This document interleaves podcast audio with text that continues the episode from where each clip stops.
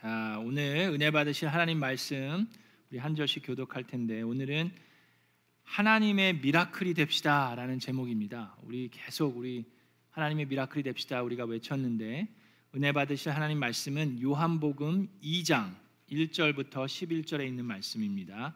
우리 다 함께 일어나서 저하고 한 절씩 교독하도록 하겠습니다. 요한복음 2장 1절부터 11절에 있는 말씀입니다.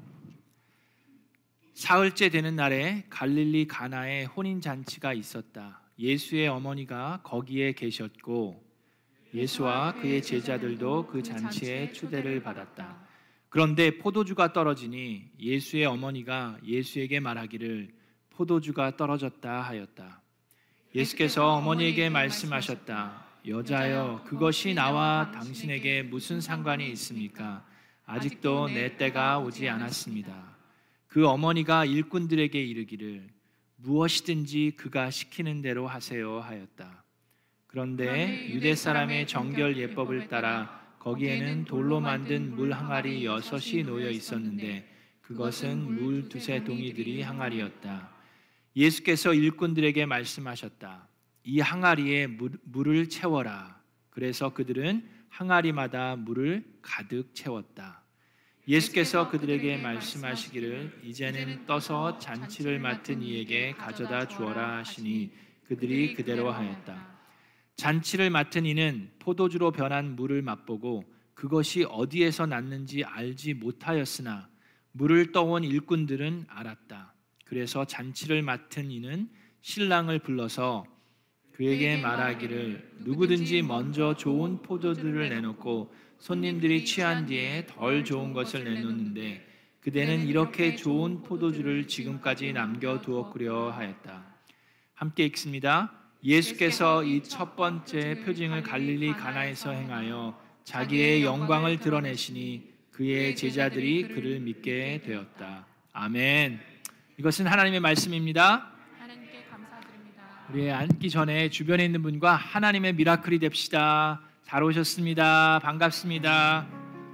하나님의 미라클이 됩시다. 인사하겠습니다.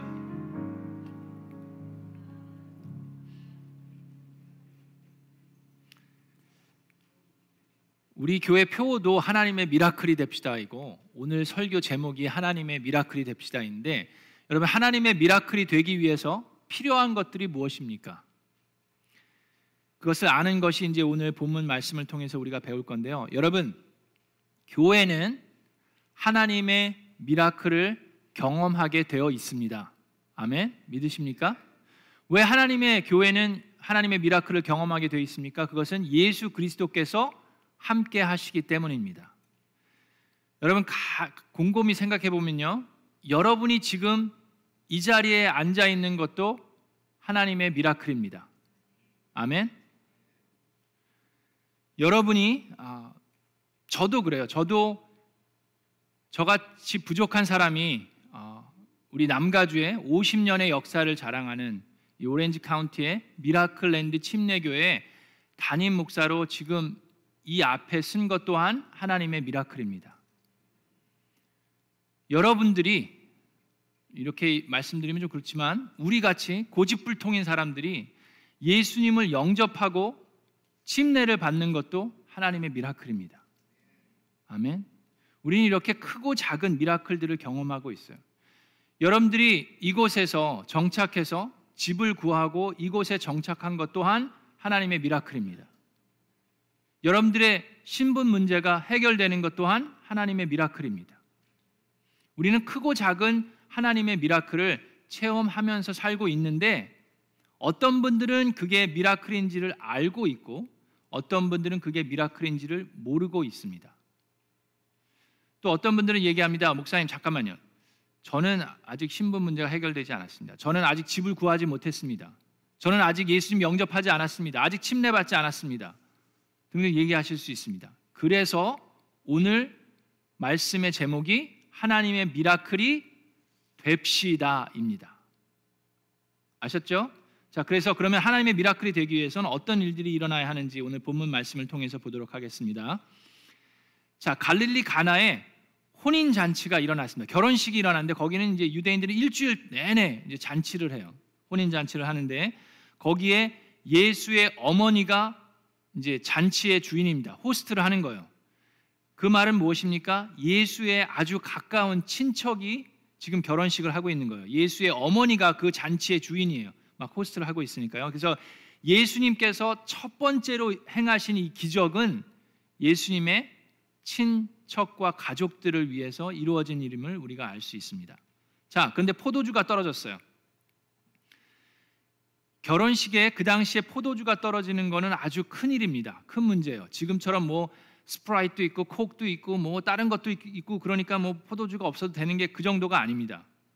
유일한 drink가 포도주예요. 근데 그게 떨어졌어요. 그럼 아주 큰 문제입니다.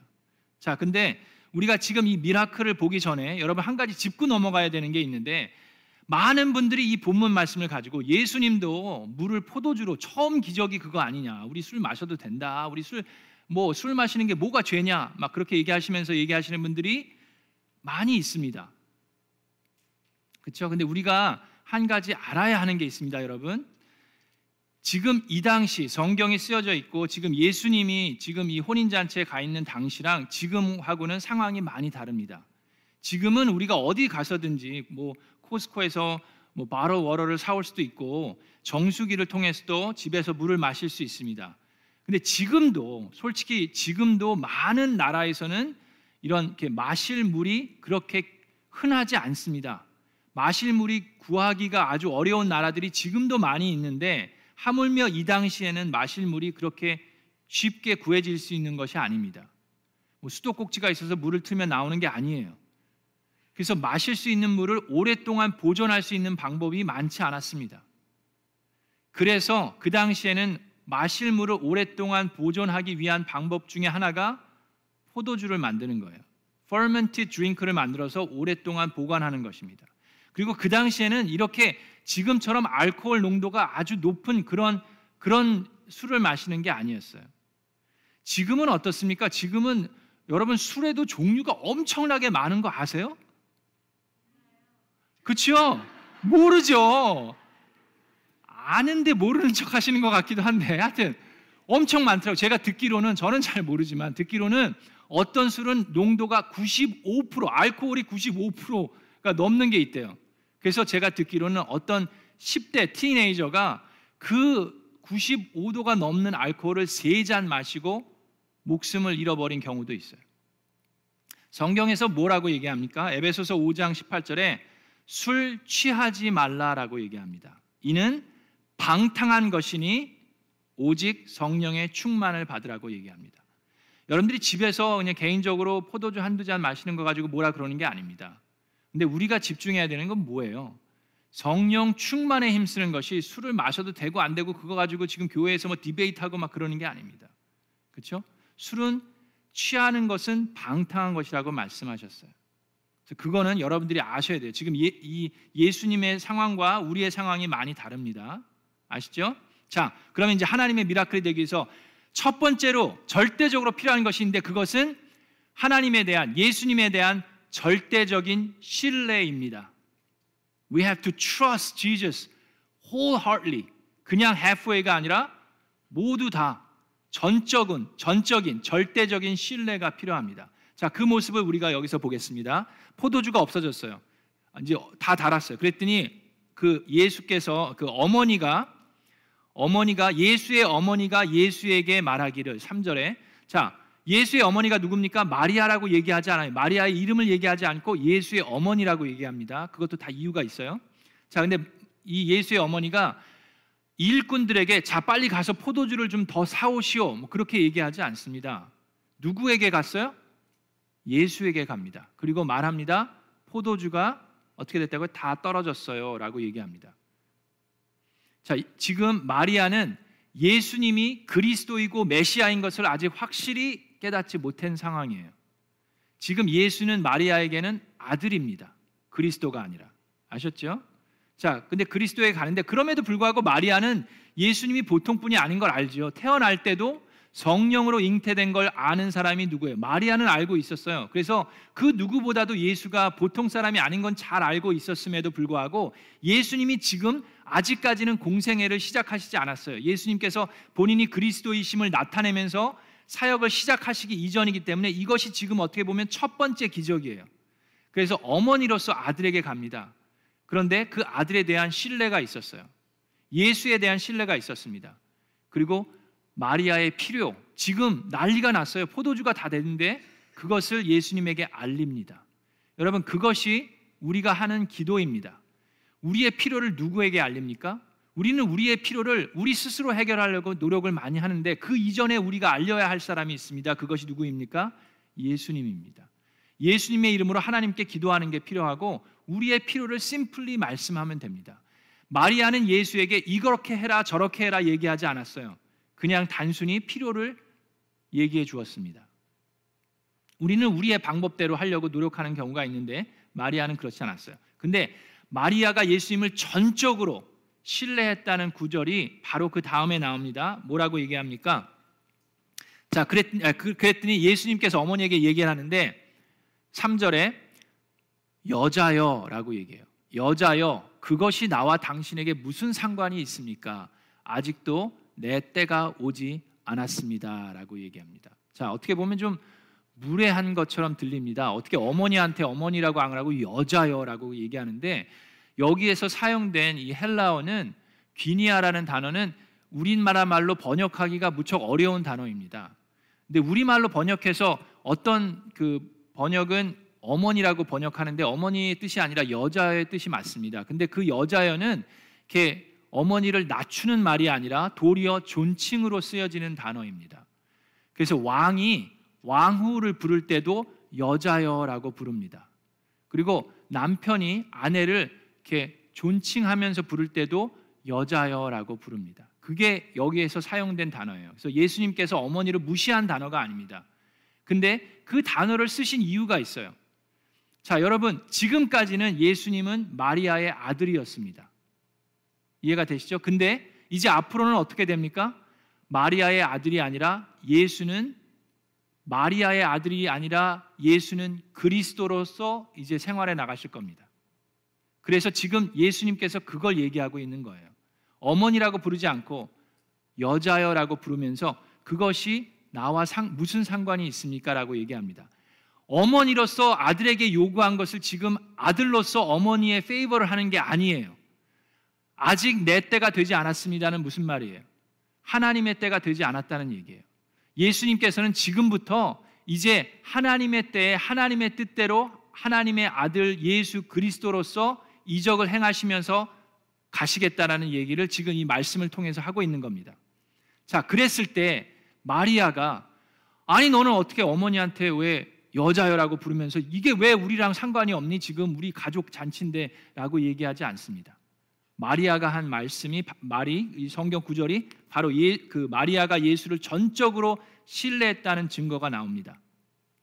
자, 5절에 그 어머니가 일꾼들에게 이르기를 무엇이든지 뭐라고요? 무엇이든지 그가 시키는 대로 하세요라고 하였다. 자, 만약에 전적인 신뢰가 없는 상황이었으면 어떻게 얘기했을까요? 일꾼들에게 무엇이든지 예수님이 예수가 얘기하는 거는 나한테 먼저 와서 말해라 하기 전에 그렇게 얘기하지 않았을까요? 지금 이 결혼식의 호스트는 누구예요? 예수가 아니라 마리아입니다. 그렇기 때문에 모든 책임은 누가 져야 돼요? 마리아가 져야 돼요. 그래서 예수님이 뭐라고 하든지 간에 나한테 먼저 와서 얘기해라 라고 얘기했을 거예요. 신뢰가 없었으면. 그러나 마리아는 예수님에 대한 어떤 신뢰가 있었어요? 전적인 신뢰가 있었습니다. 여러분 마찬가지인데 우리가 하나님의 미라클을 체험하기 위해서는 하나님에 대한 전적인 신뢰가 있어야 됩니다. 우리가 하나님에게 솔직하고 솔직히 고백할 때 하나님 무슨 말씀이시든지 하시면 제가 듣겠나이다. 라는 고백이 우리 안에도 있을 때 하나님의 미라클이 이루어지는 줄로 믿습니다. 여러분은 그런 신뢰가 있으십니까? 하나님에 대한 교회에 대한 신뢰가 있으십니까? 그 신뢰가 있을 때 하나님의 미라클이 이루어지는 겁니다. 제가 1부 때 이 얘기를 하고 2부 때 할까 안 할까 막 고민 중인데 제가 아내를 만난 게 18년 전입니다. 벌써 이제 18년이 됐는데 어, 집사님의 소개로 만났어요. 그리고 이제 뭐 한 6개월, 7개월 이렇게 연애를 하면서 이제 제 마음속에 아내의 마음속에도 그랬으리라고 믿습니다. 왜 웃으세요? 네. 아, 이 사람이 하나님께서 예정하신 배우자구나 하는 확신이 생겼습니다. 그래서 2월 달에 발렌타인데이 때 제가 프로포즈를 했습니다. Would you like to change your last name? 당신의 성을 바꾸고 싶지 않습니까? 라고 얘기했습니다. 그때 아내가 맨 처음 못 알아들었어요. 뭐 왜 내 성을 내가 바 어? 어? 이게 그건가요? 그러면서 네. 그러면서 아, 예스를 하셨어요. 자, 근데 제가 아는 목사님이 결혼하기 전에 이 서로를 위해서 건강 검진을 받아야 된다. 뭐 그런 얘기를 하셨어요. 그래서 뭐, 어, 뭐 그래, 뭐 그러죠 뭐. 그러면서 제가 컬러나스코피를 하라 그러는 거예요. 젊은 사람이 별로 할 필요가 없는데 그 컬러나스코피를 했습니다. 그게 그 한국말로 뭔지 잘 모르겠어요. 찾아보세요 나중에. 네, 뭐라고요? 대장 뭐 하여튼 그거 하는 걸 했어요. 네. 그거 별로 어 그거 되게 안 좋아요. 뭐 이상 이상한데 그걸 했어요.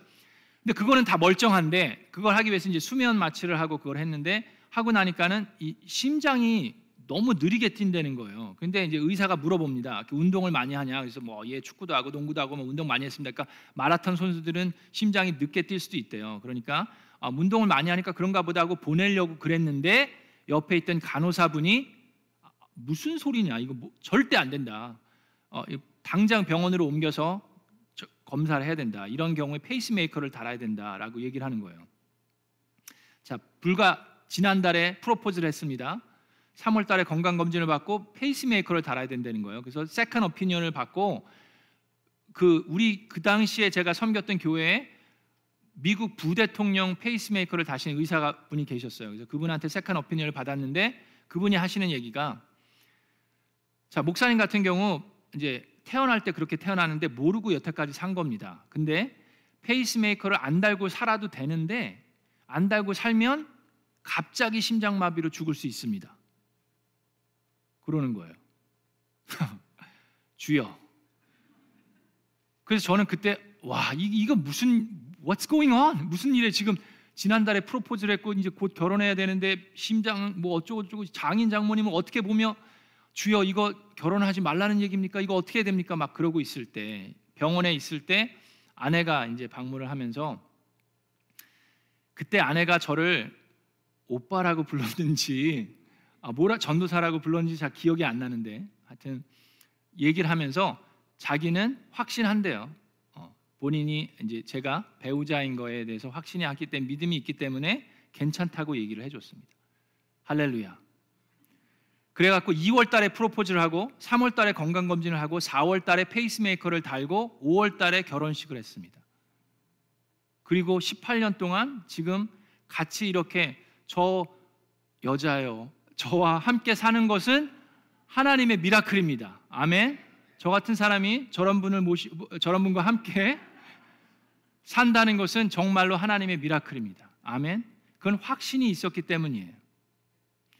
여러분은 어떻습니까? 하나님의 미라클을 체험하기 위해서는 하나님에 대한 절대적인 신뢰가 있지 않고서는 하나님의 미라클을 체험할 수 없습니다.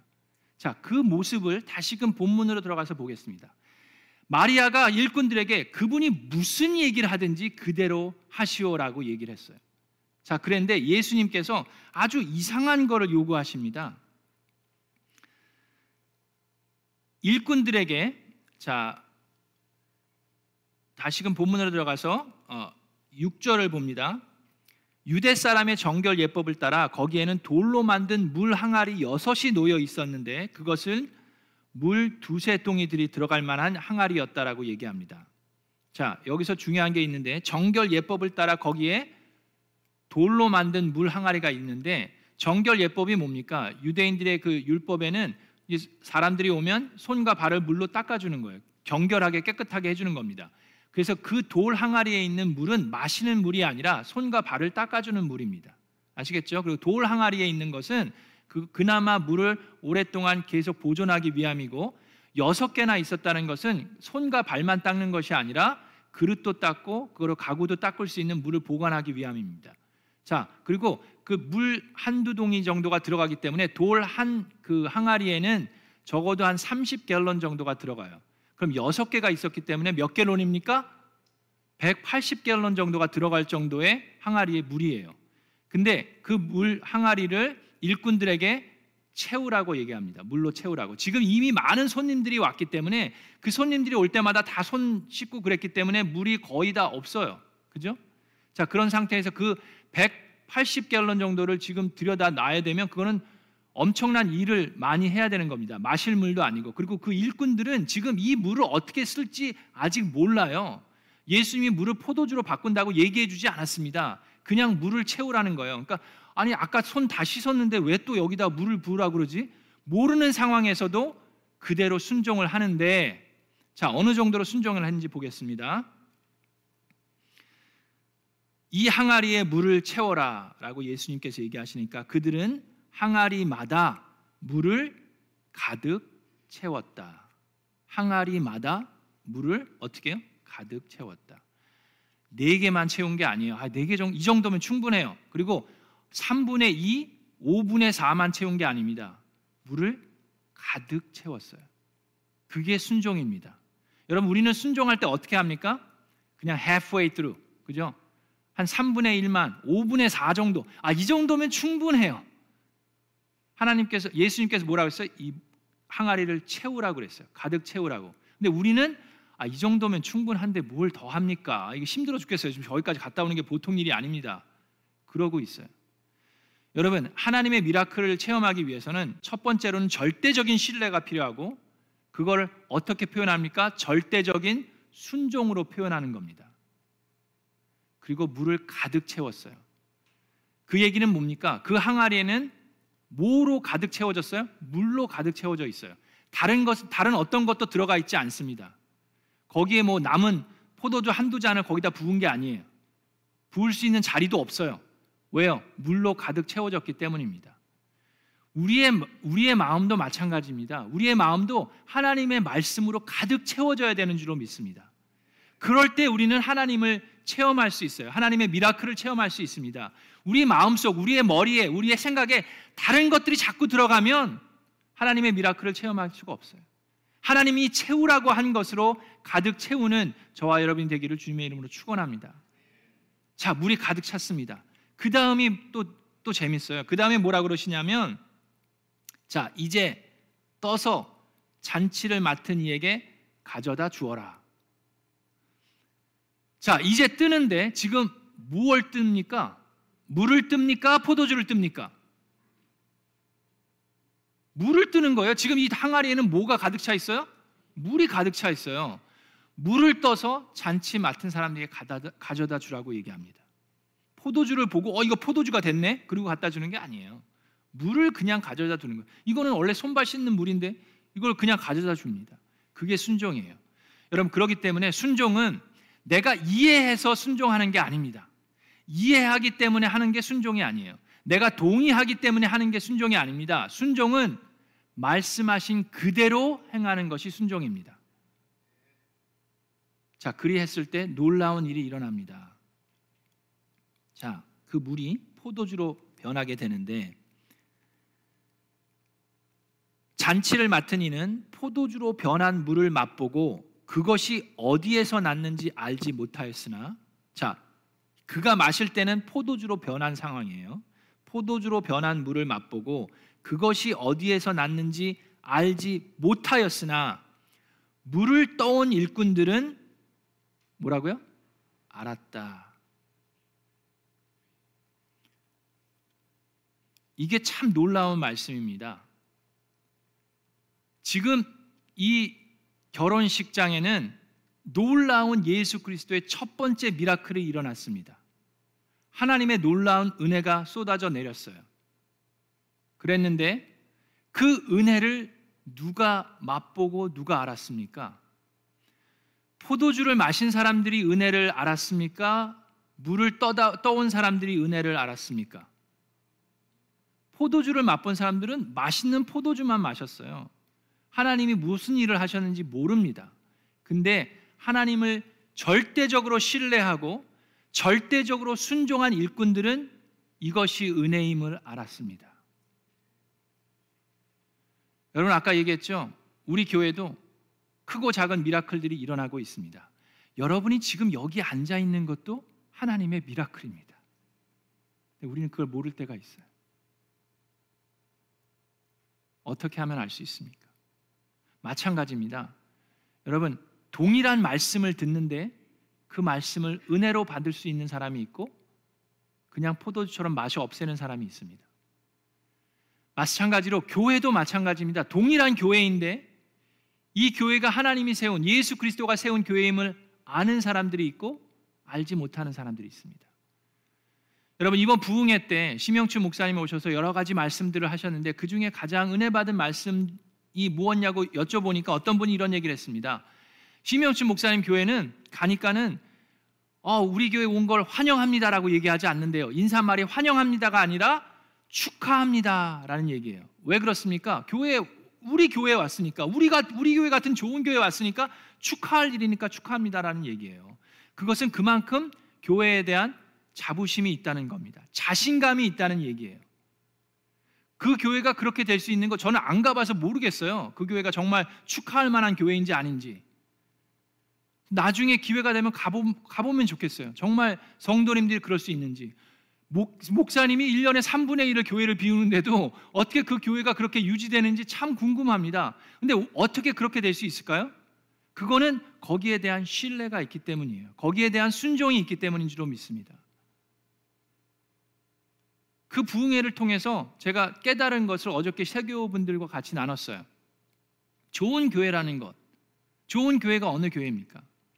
담임 목사가 뭐 말씀을 잘 전하는 교회, 찬양이 좋은 교회, 뭐 건물이 좋은 교회, 여러 가지 이유들이 있을 수 있어요. 그런 것들도 아주 중요한 요소입니다. 그런데 그런 좋은 교회의 요소들은 얼마든지 바뀔 수 있어요.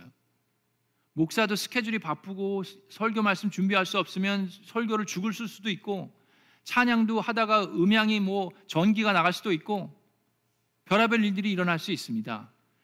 근데 좋은 교회이기 때문에 내가 다니는 것이 아니라 내 교회이기 때문에 좋은 교회인 줄로 믿습니다. 그래서 이 미라클랜드 교회가 여러분 교회가 되기를 바랍니다. 그래서 여러분, 우리 미라클랜드가 좋은 교회입니까? 어떻게 아세요? 이거 봐요. 모르시는 분들도 있어요, 지금. 모르는 분들도 있고 아시는 분들도 있는데 왜 그렇습니까?